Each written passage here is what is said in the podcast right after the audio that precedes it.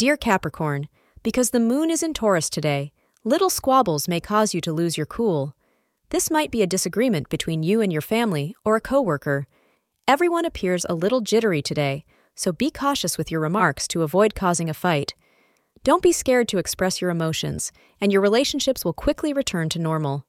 Don't worry, your partner's support will be evident today, and by the end of the day, everything will be settled for good.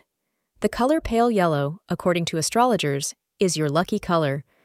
The hours between 4 p.m. and 7 p.m. are auspicious for you.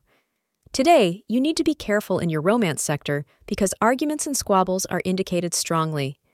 You can avoid this for the most part if you watch what you say, but you may need to be on guard if your partner is in a bad mood. Don't make things worse than they have to be.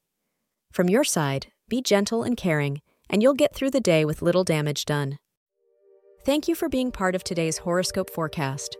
Your feedback is important for us to improve and provide better insights. If you found our show helpful, please consider rate it.